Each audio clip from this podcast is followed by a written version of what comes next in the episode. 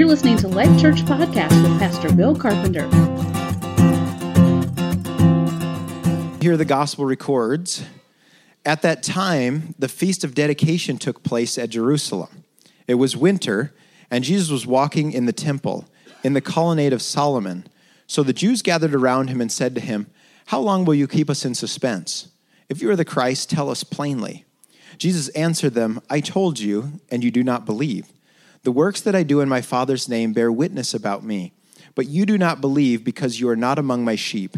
My sheep hear my voice, and I know them, and they follow me. I give them eternal life, and they will never perish, and no one will snatch them out of my hand. My Father, who has given them to me, is greater than all, and no one is able to snatch them out of my Father's hand. I and the Father are one. The Jews picked up stones again to stone him. Jesus answered them, I have shown you many good works from the Father. For which of them are you going to stone me? The Jews answered him, it is not for a good work that we are going to stone you, but for blasphemy, because you, being a man, make yourself God. Jesus answered them, Is it not written in your law, I said, You are gods? If he called them gods to, to whom the word of God came, and scripture cannot be broken, do you say of him who the fa- whom the Father consecrated and sent into the world, You are blaspheming, because I said, I am the Son of God? If I am not doing the works of my Father, then do not believe me. But if I do them, even though you do not believe me, believe the works that you may know and understand that the Father is in me, and I am in the Father. Again, they sought to arrest him, but he escaped from their hands. He went away again across the Jordan to the place where John had been baptizing at first, and there he remained. And many came to him, and they said, John did no sign, but everything that John said about this man was true, and many believed in him there. This is God's word. Thank you, Pastor. David and I have talked back and forth through this series, which, by the way, we are just about halfway through with now. Okay, so we've we've come a long way in this series, uh, and it's been a good series. All right, uh, and I've been excited to, to do some of the preaching here. But he and I have talked back and forth, and there are some passages that either of us got that were just like awesome. It's like, yeah, I want to preach that. Like, that is a good word from the Lord there. And that's a good word for the church. And you just feel good preaching it. Um, and he had that last week. I mean, that was a great passage. If you want to preach a, a, a good passage, a, a pretty simple, straightforward, easy passage to just encourage and exhort people, he got it last week. There's been a few passages in John, it's been, yeah, this is not so great, you know, as far as like preaching and, and trying to, to figure out, you know, what to, to pull out of it and bring to you and encourage you with.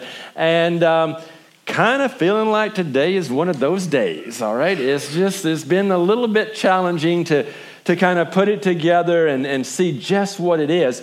But I do think God has something for us here. Um, and I've been encouraged by some of those of you who didn't get much sleep to cut it short today.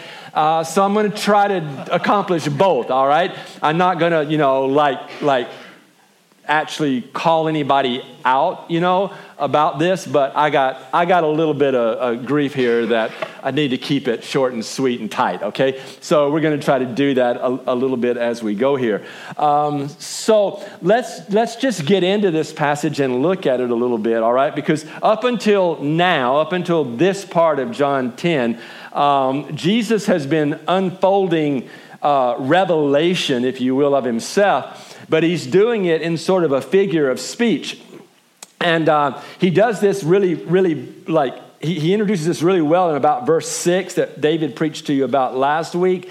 Um, and it says there even that Jesus is using a figure of speech, all right? And in that figure of speech, he is saying several things. He's saying there's a sheepfold, he's saying there's a door uh, to the sheepfold, he's saying that he is the good shepherd, uh, he's saying that he has sheep and, and he has sheep that are his in this Jewish flock uh, right there, but he also has sheep outside of that flock uh, that he's going to bring all together from all over the world, if you will. And so there's a lot that Jesus is proclaiming as he's using all of this imagery. And he continues on and he basically says that he's been given a mission, all right? And uh, that mission has been given by God the Father. Um, and that mission is basically that Jesus is to lay down his life for the sheep, all right? You got all of this last week, but these are the things that he's saying uh, to the people. And then he says, not only is, is, is uh, the shepherd going to lay down his life for the sheep, he's going to actually be able to take his life back up again.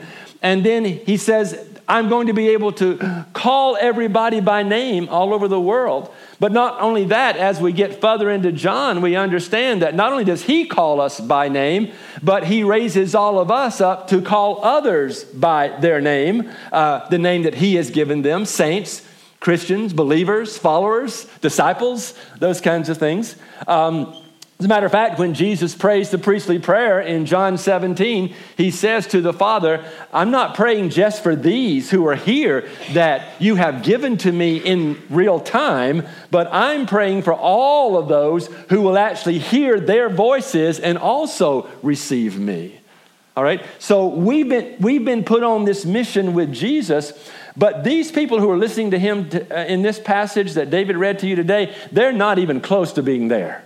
All right? They, they are not in that place. They are not hearing this very well. All right? But he says to them that his sheep will know his voice, and when he calls them, they will follow him. All right? And so, in the end, he's saying that there's going to be this whole flock that comes from all over the earth that are going to follow me and they're going to know me and I'm going to know them and I'm going to be their shepherd and I'm going to watch over them and I'm going to take care of them. And all of this brings us to where we see Jesus today, and that is in a place where a group of these Jewish people honestly believe that Jesus has gone stark raving mad. Like they really believe that Jesus is now crazy, all right? He is on the, the deep end, all right? And, and even though it's a figure of speech, he says all of this really plain, or at least plain enough, so that he's kind of lifting the veil more and more. And he's been doing this all along, especially since chapter 7. He keeps using these different kinds of imagery about who he is and what he does. And as he's doing this, what he's doing is he's, he's pulling the curtain further and further away so they can glimpse inside of who he really is, which is ultimately that he is the Son of God. But they're saying, wait a minute, you can't talk like this. You can't say these kinds of things. Some of them even said uh, in verse 20, he has a demon. All right, we, we can't listen to him. He's insane. But others came back and said, no, a man who is insane cannot do these things that he is doing. A man who has demons would not do these things that he is doing. And so there was even conflict between the Jews, which I think God was using to help uh, maintain the delay of them stoning him or killing him because he had an appointed moment in time that he was going to go to the cross. And so a lot of this helps to like uh, buy a little bit of time. And we're going to see Jesus using some of that opportunity today, even, all right? But they are saying basically that, that he is crazy.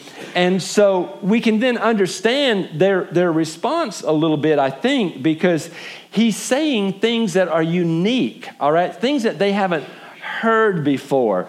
And when someone says, I have authority to lay down my life, and then I have authority to pick it back up again or to, to bring myself back to life or give myself life again. These are things that were just like impossible for those Jewish people to really comprehend and accept, all right?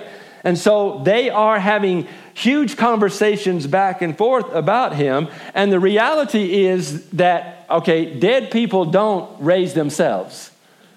All right? They can't do that, all right? And, and if there's going to be a resurrection from the dead, who's going to do that? God. God the Father is going to do that, all right? And that's actually the point that Jesus is making, even as he's talking about himself, see? Because Jesus is constantly saying, I am God.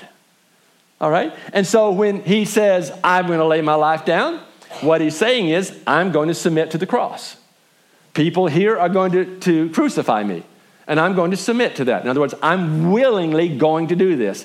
So here's what we have to understand here is that all of this that's happening in chapter 7 and chapter 8 and chapter 9 and chapter 10 here, and what's going to be happening in chapter 11, which is an exciting chapter because that's where Lazarus gets raised up, and that's going to, I get to preach that one, and that one's going to be fun, okay?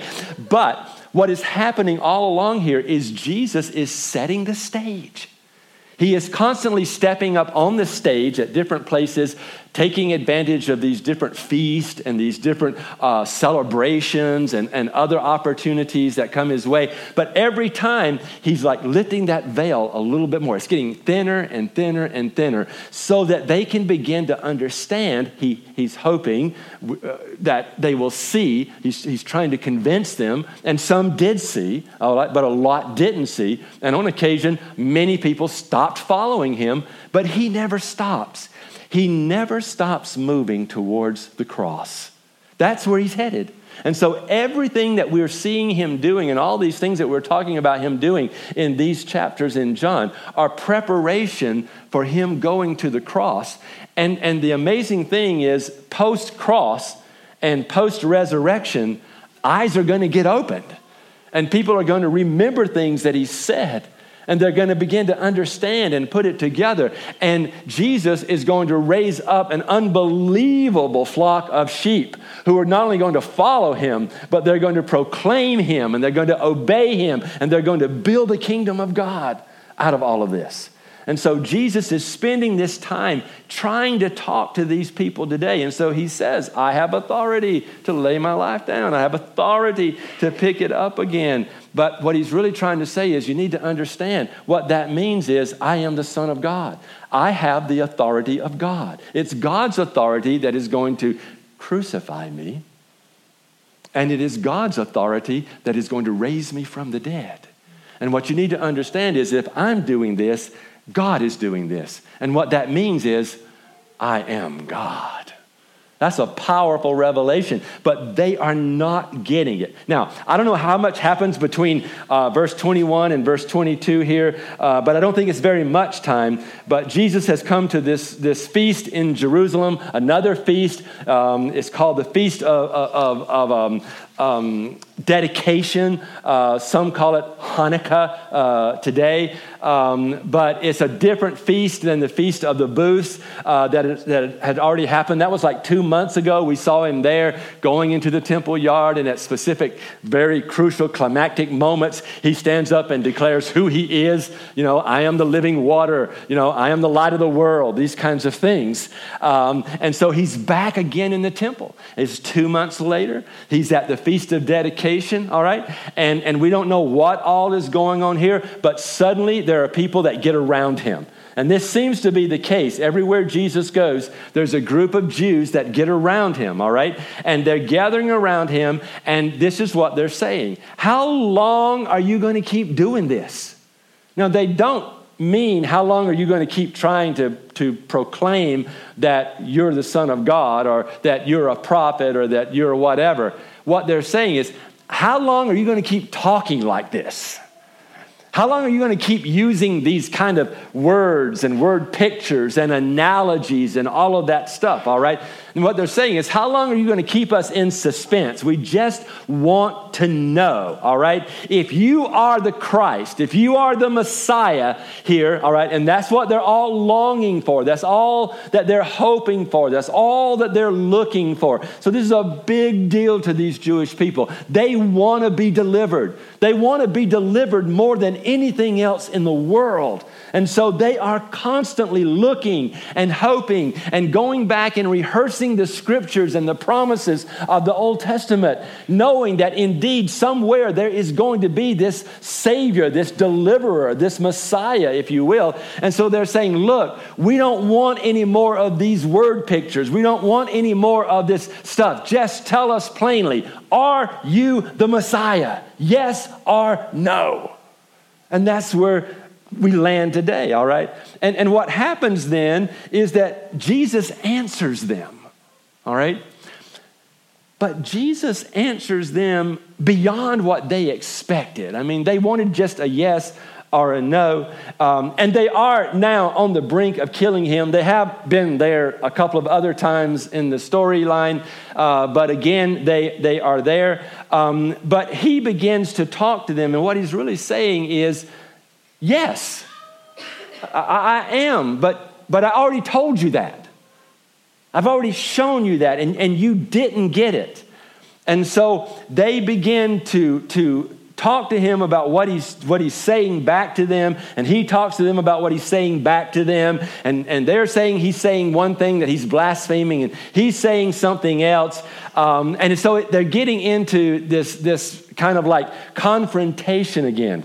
Now, remember what we've said about John's writings. John is very okay with uh, putting this in here, and I think it's a very important piece of who we see Jesus to be, and that is that Jesus was okay with confrontation. Jesus didn't have a problem with any kind of confrontation with people uh, uh, as it pertained to the truth of who he was. But here's the thing Jesus wasn't in it for confrontation, Jesus was in it for invitation. And that's what I want you to see today, all right? Because what happens when Jesus answers them is, is, is, way out beyond what they were looking for, all right? And, um, it, and he's trying to, to sort of deflect here just a little bit, and I want you to kind of follow this along, all right? Because he's about to offer them this wonderful invitation here again, okay? But they're saying, How long are you going to keep doing this? How long are you going to keep going after this? And, and he gives them an, an amazing answer here. And I want to take you through that. And as we do, I want to let some questions kind of like brood inside of you here for just a few minutes, and then we'll be done today, okay? Um, and here are the questions that I'd like for you to ask yourself Do I really know who Jesus is? Like, like, do I understand who Jesus is? Not, not just the truth that you already know about him, but but can you know him more deeply? Do you really believe you know him as deep as you can know him? Or is there more for you? All right? Don't think about your neighbor. Don't think about somebody else in the room. Oh, yeah, I, they need to know more about Jesus. No, no. Let's stay, just stick with you today, okay? Is there more that you can know about Jesus? Is there more that you need to know about Jesus? All right? And how does who he is, like in, in your eyes, in your estimation, how does who he is define the way you feel loved by him and cared by him and how he helps you? All right? So, in other words, what you see and what you know and understand about Jesus right where you are right now, that informs how you feel loved by the Lord. That informs how you feel cared for by the Lord. That informs how you feel uh, helped by the Lord. So, how you see Him directly affects how you can receive from Him.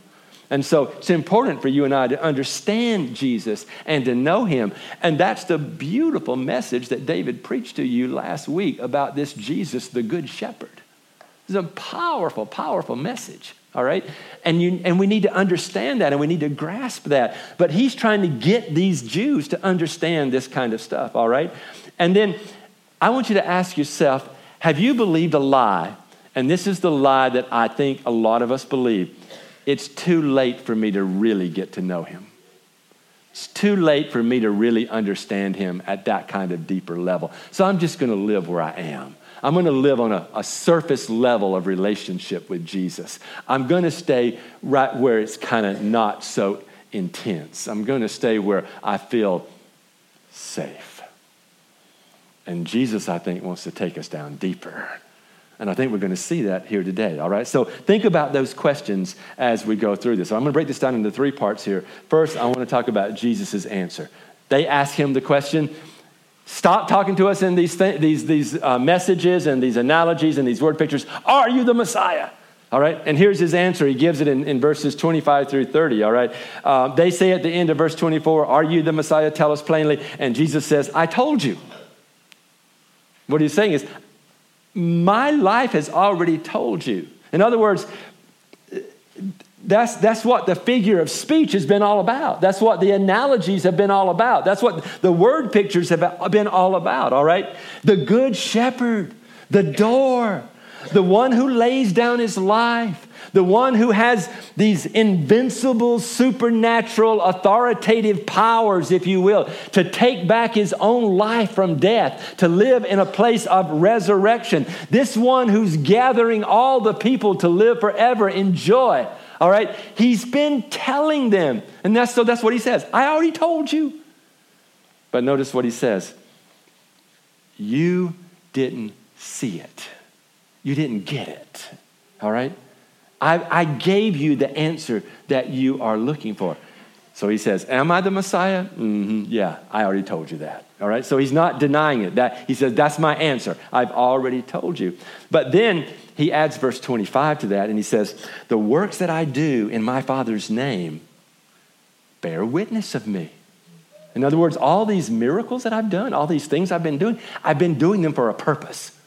This, none of this stuff is random. I'm, I'm not just like going around doing magic tricks. You know, I'm not a spiritual magician. You know, I'm not a spiritual cosmic bellhop here. I'm not just doing things just because you want something done. You got to understand, I'm actually methodical. I'm actually systematic. I'm actually planned. Everything I'm doing has purpose, and that is for me to reveal myself to you. So he says, The works that I do in my Father's name, they bear witness about me, but not only have I told you, in other words, spoken to you, he says, I have shown you. In other words, I have demonstrated to you. And this is the way it is in the life of Jesus, I think, for you and I. And it's certainly the way it was in this day in which we're reading about in John's gospel. Um, it's not an either or, but it's a both and. Jesus speaks and he shows. In other words, he, he, he tells and he demonstrates, if you will, all right? So, so the word and the work make the messiahship clear. And that's what he's trying to say. It's not just about what I say, but it's about what I do. And here's what I want you to understand deeds alone don't make it plain, and they don't in your day and my day either.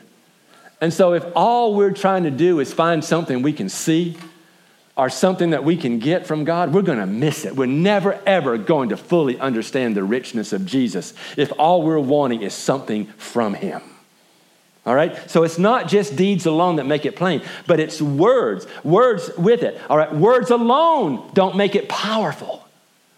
All right? You can speak, and words will, will bring understanding, and words will bring freedom, and words will bring release. But it's the deeds, the, the, the miraculous hand of God that, that lines up with the Word of God that makes it all powerful for us, all right? And so you need both. You got to be in your head and you got to be in your heart. All right? There, there is an emotional connection with Jesus that I would love for all of you to have. But there's also a, a, head connection that we need to have. There's some doctrine that we need to understand about who Jesus is as the Son of God. And we don't throw out the doctrine and we don't throw out the emotions. We bring them together so that we have a full revelation of Jesus. And so he's telling them he's the Messiah, but he's doing so much more than that. All right? So, here in this passage, instead of giving you a, a new figure of speech, if you will, or, or no figure of speech at all, he, he's, he's kind of pressing into them and he's going beyond whether or not he's just the Messiah, all right? And so, let's look at verses 26 and 30. He says, You do not believe. Why? Because you're not a part of his flock. My sheep hear my voice. I know them and they follow me. I give them eternal life, and they will never perish. And then here's, where, here's the beautiful piece. And no one, in other words, no power, will snatch them out of my hand. My Father, who has given them to me, is greater than all, and no one is able to snatch them out of the Father's hand. And then here's the big one I and the Father are one. We're one together. All right, notice a few things here. First of all, when the Father gives his sheep into the hand of his Son, they are still in the Father's hand. He never lets go. He's got them the whole time. Why? Because Jesus is trying to help them understand the Father and I are one. All right? They're, they're constantly trying to separate him from God. They're constantly trying to move him away from his position in the Father. And he is constantly coming back and saying, You can't do this. We're one. We can't be separated. We can't be pulled apart. We can't be established differently than the other. So in verse 29, he says, My Father who has given them to me is greater than all, and no one is able to snatch them out of the Father's hand. And what Jesus is saying, if you're in me, you're in the Father, you, can't be snatched out of his hand. Listen, you can't be snatched out of my hand either. We are one. So, what is the implication of this? It is that God has honestly done everything he possibly can and given everything he possibly can so that he can have you. And everything that he sent to you is not some other form, some other method, some other means. It's the extension of him. He brought himself to earth so that he could touch you with his love and with his power. And not only touch you, but draw you into him and not only draw you in and hold you there, but keep you safe there as well. See, this is why we need this deeper understanding of Jesus and who he is as the Son of God, because you, can need, you need to know you don't have to fail, you don't have to falter.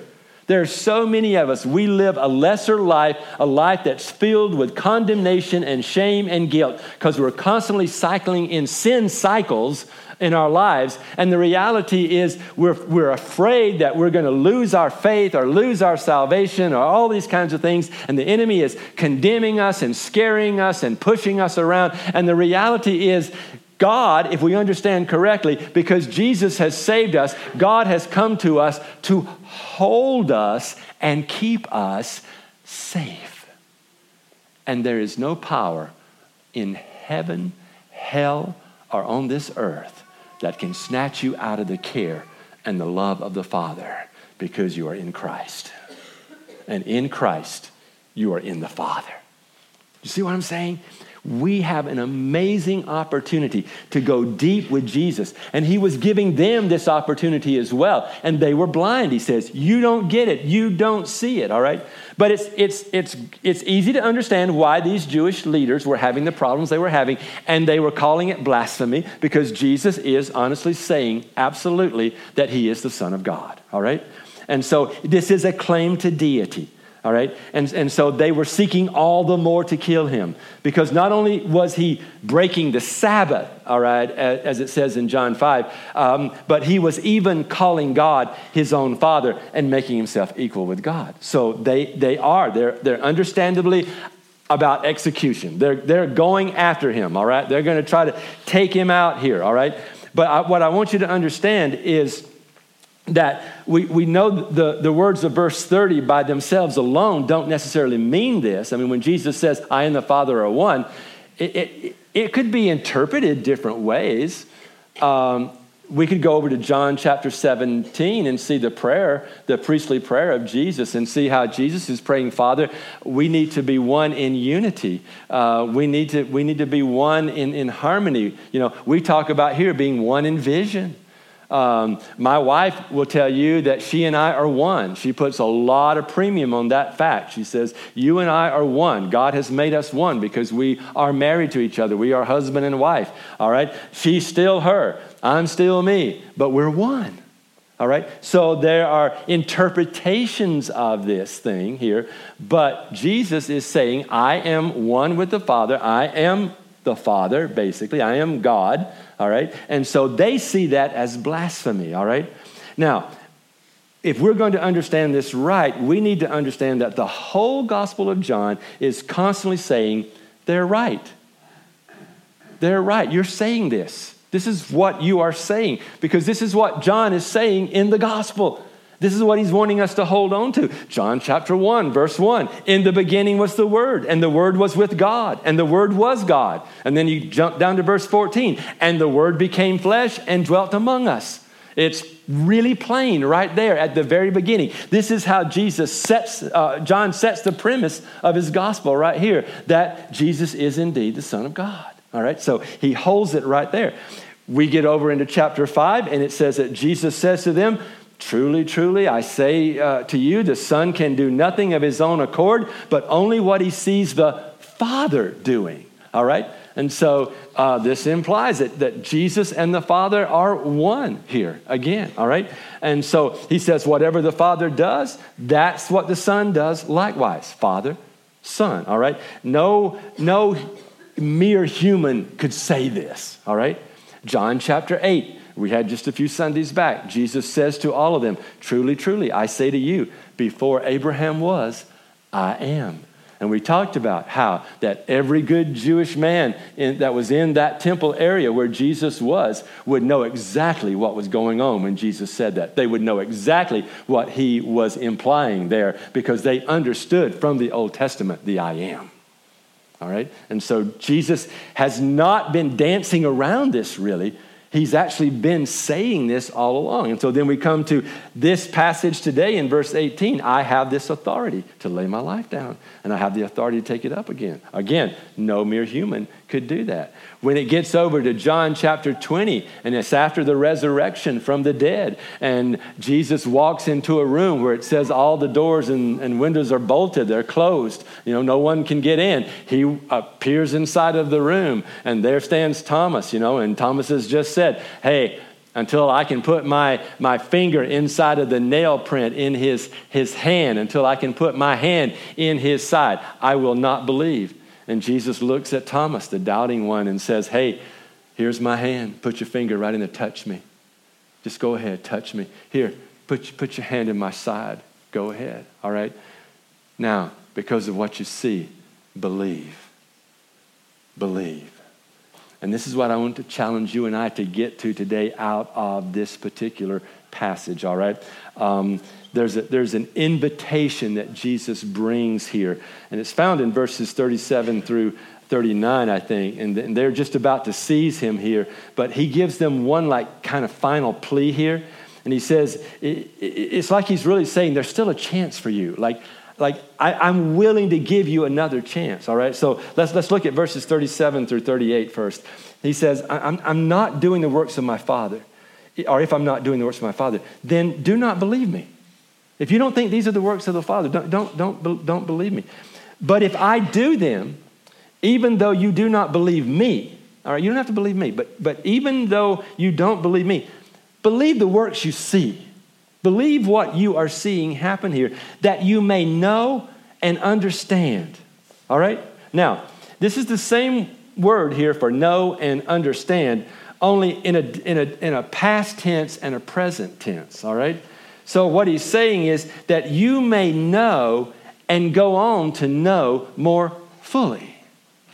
In other words, this is a good starting place. If you can't believe me, in the words I'm saying to you right now, believe these deeds, believe these things that have been done um, in my name, all right? Let that be a, a, a beginning point for you. And I think that's a very merciful place that we see Jesus here because these people are trying to stone him, they're trying to kill him, they're trying to destroy him, they're trying to shut him up. But at the same time, even though he's confronted their unbelief on more than one occasion, he continually comes back, see, with this invitation.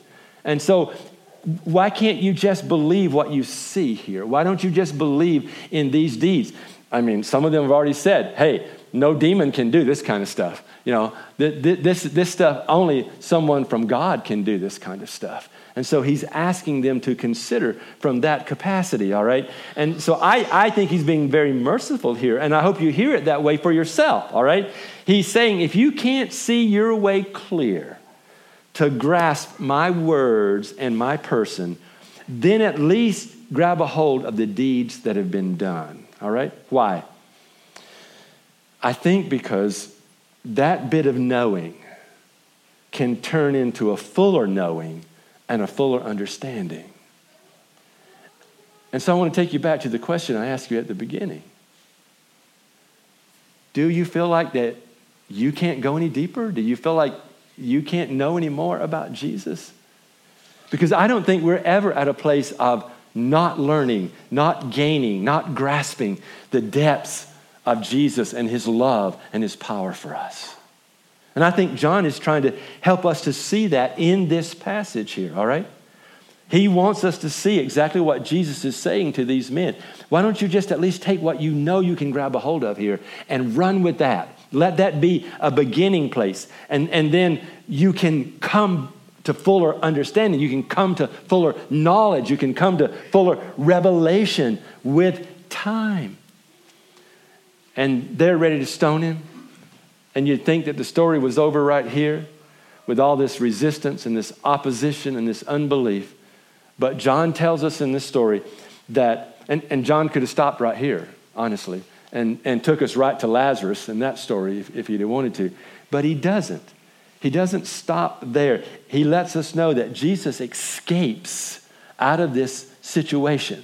And he gives us a wonderful little insight in two other, uh, three other verses here uh, at the end of the story. The, the Jerusalem story ends with anger, unbelief, and a murderous plot against Jesus. All right? But he takes us immediately across the Jordan. And he says, over across the Jordan, where John the Baptist first started to preach, Jesus goes. And he, he says, uh, what I think is a real key for us here, he says, and he's giving us a good clue here, he says, he went away across the Jordan to the place where John had been baptizing at first, and there he remained. All right? He stays there until his time, if you will. All right? And so it says, many came to him. Many came to where he was there, and they said things. And here's the gist of what they were saying amongst themselves and to one another. They're saying, John did no sign. Speaking of the Baptist, all right? John did no sign. But everything that John said about this man, Jesus, the Good Shepherd, all right, was true. Everything he said was true. And then here's the, the, the, the, the commentary. And many believed in him there. All right, we see him in the temple. We see him in, in conflict with these Jews. We see him trying to teach them. We see him confront them. We see him trying to give them another chance, an invitation to come back, but they just want to stone him. And so he escapes out of the, the, the temple area. All right, and, and he says basically, I'm going to go where we started. I'm, I'm going to go back to that place. And he stayed there, all right? Now, what we see happening here is the people are embracing the message of the Baptist. And they're respecting Jesus. And it's flourishing there. They're holding on to what they have, all right?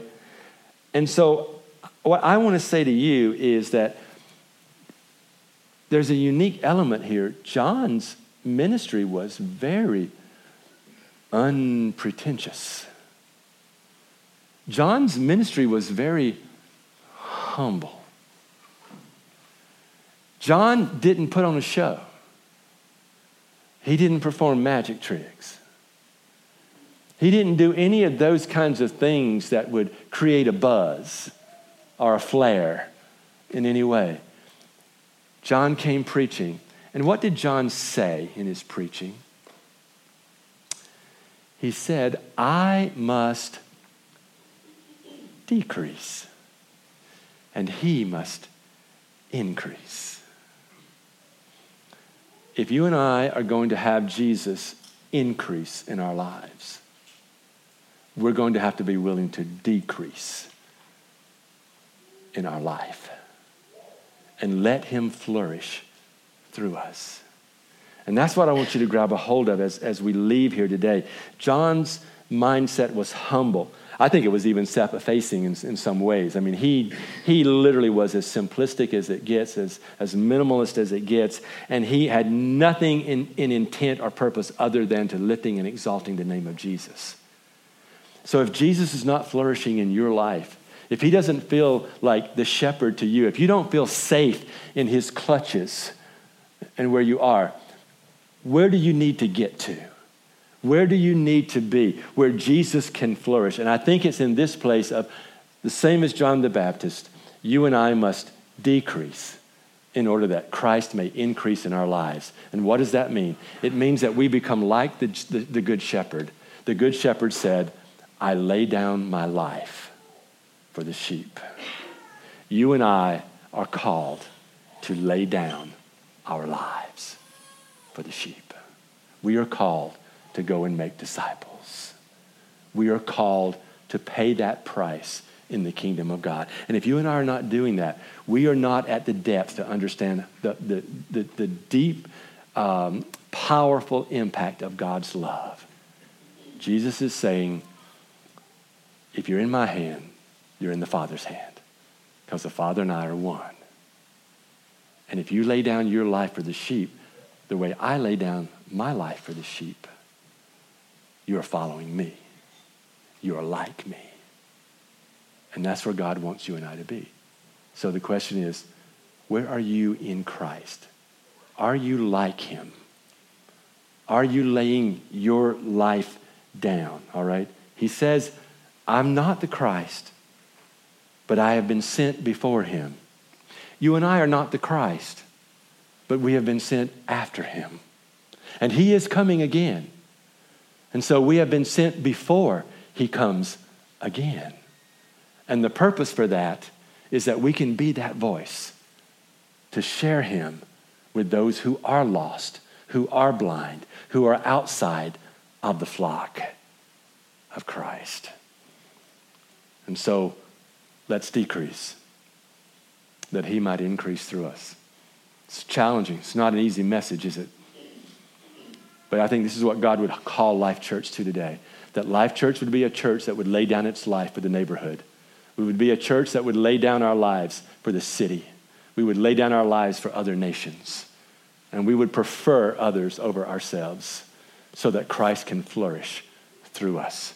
That others, we are taking them to the Good Shepherd. Amen. Let's pray.